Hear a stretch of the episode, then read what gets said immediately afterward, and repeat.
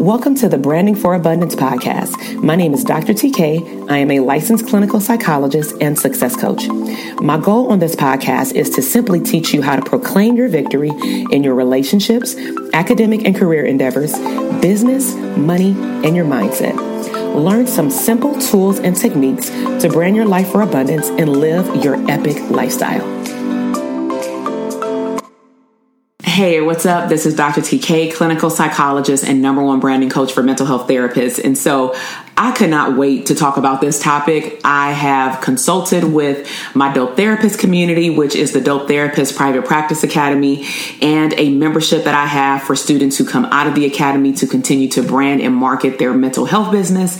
And one of the things that we did on one of our most recent group coaching calls is I wanted to assess to see how much money they were leaving on the table.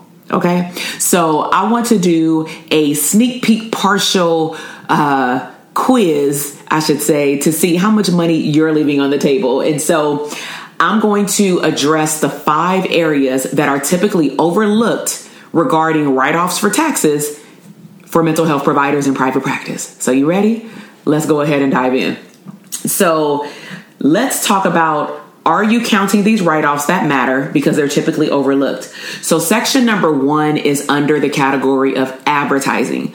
So advertising would include things like online platforms. Where are you showing up at online, and or physical sense in regards to, do you make brochures, flyers, and do you mail them or pass them out? But typically most of us operate online. So one of the big beasts right now for marketing and advertising our services is Psychology Today.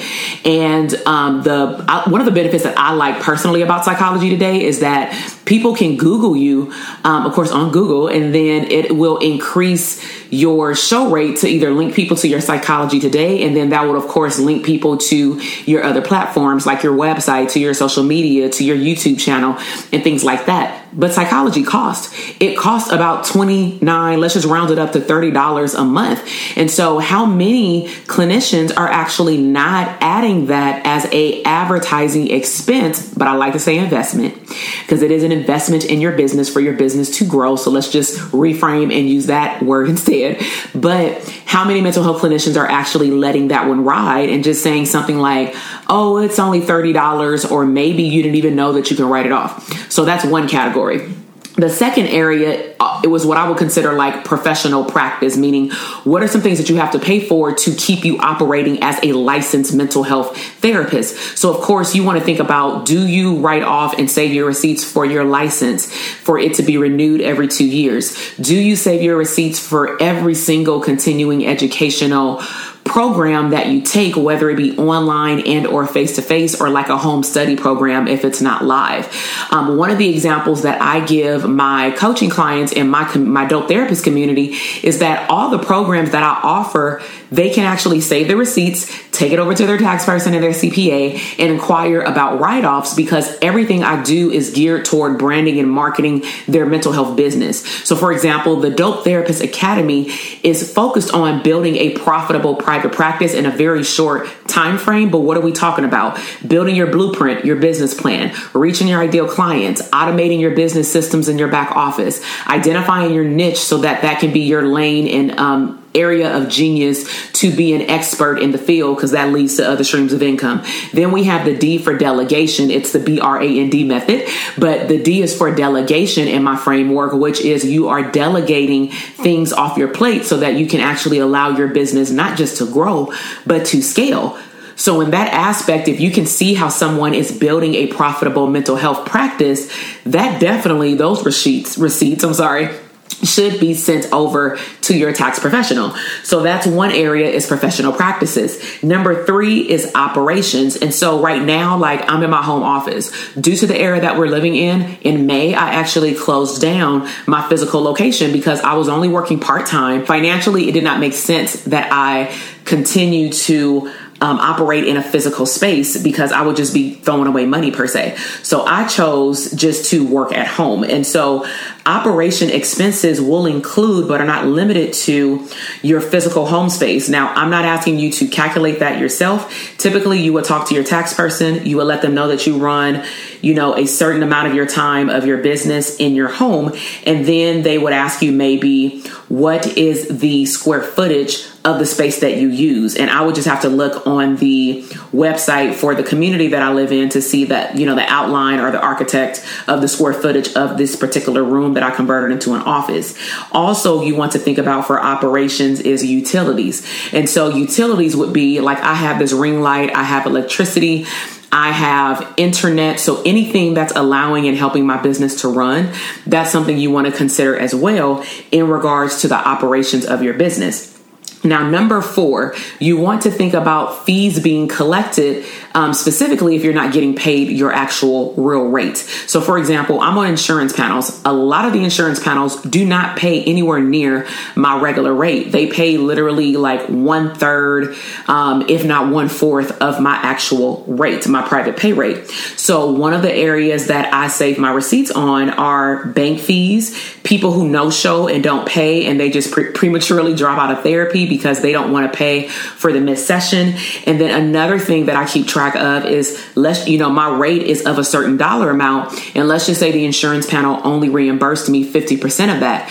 I operate in Simple Practice, and you can see the link below so that you can check Simple Practice out as an awesome EHR that also has telehealth along with an accounting piece. If you're talking about delegating out tasks, you can delegate it out to a system within the price range that you pay for the charting system. But it's a wonderful feature because I can actually go into the back office, type in what the reimbursement rate was, and then click a little circle button. And then it tells me what the difference was, which was the other half. And then I just print that out and give that to my tax person saying, I did not receive this amount of money throughout the year for therapy clients because of these insurance panels that chose not to pay me my full rate, right? So you want to think about fees that are not collected.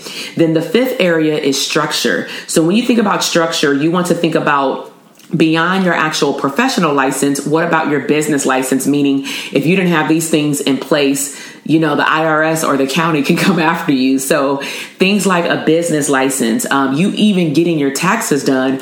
I have a corporation and I have different streams of income, but also 2 business entity types plus my personal, taxes. And so one year, everything costs like $800. And reason being is that my CPA is also an attorney, and she does our taxes every year. And she actually has been the point of contact. So if the IRS has any questions, they will actually contact her at the same time contacting me. And I don't have to make the phone calls to the IRS. She makes them on behalf of me and my business and or my family's business, like personal stuff. And so that's pretty cool, but I have to pay her for that. But I'm still going to turn over those receipts back to her, especially on the business side, of course. And then the 3rd area under structure is looking at other things like to grow your business. Maybe you have to consult with an employment attorney if you have an HR department and you're starting to hire other people.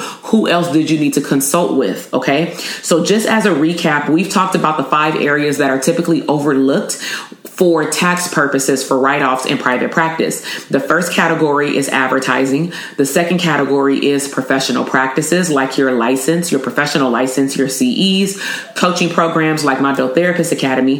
The third section is operation expenses like your office or your home office space.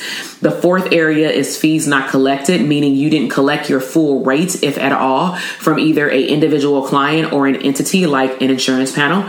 And then the 5th area is structure, such as your taxes being done, your business license, or any other fees that you have to take care of to make sure that your business structure stays intact. So if you want to learn about truly manifesting a profitable private practice, not just a private practice that can remain your side hustle, then I would encourage you and highly encourage you to check out the show notes and take my private practice quiz. It is completely free, and based off of your answers, it will put you into one of 3 categories. Now, the reason I highly suggest this, especially for people who already have a practice as well, is that sometimes we believe that we're at one level in our business and we're really at another. And this questionnaire, this quiz is going to help you assess the infrastructure that has to be in place for you to truly grow and scale. And for those of you who may, you may be in the beginning stages of your private practice, so you don't even really know what you're supposed to be doing.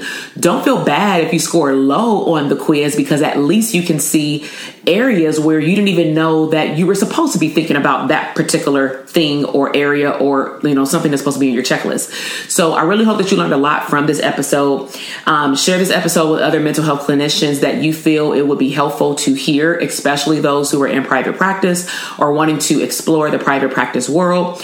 Leave me your biggest takeaway, and also let me know what other topics you want to learn about. I'd be happy to bring up those episodes and even give you a shout out based off of the topics that are chosen.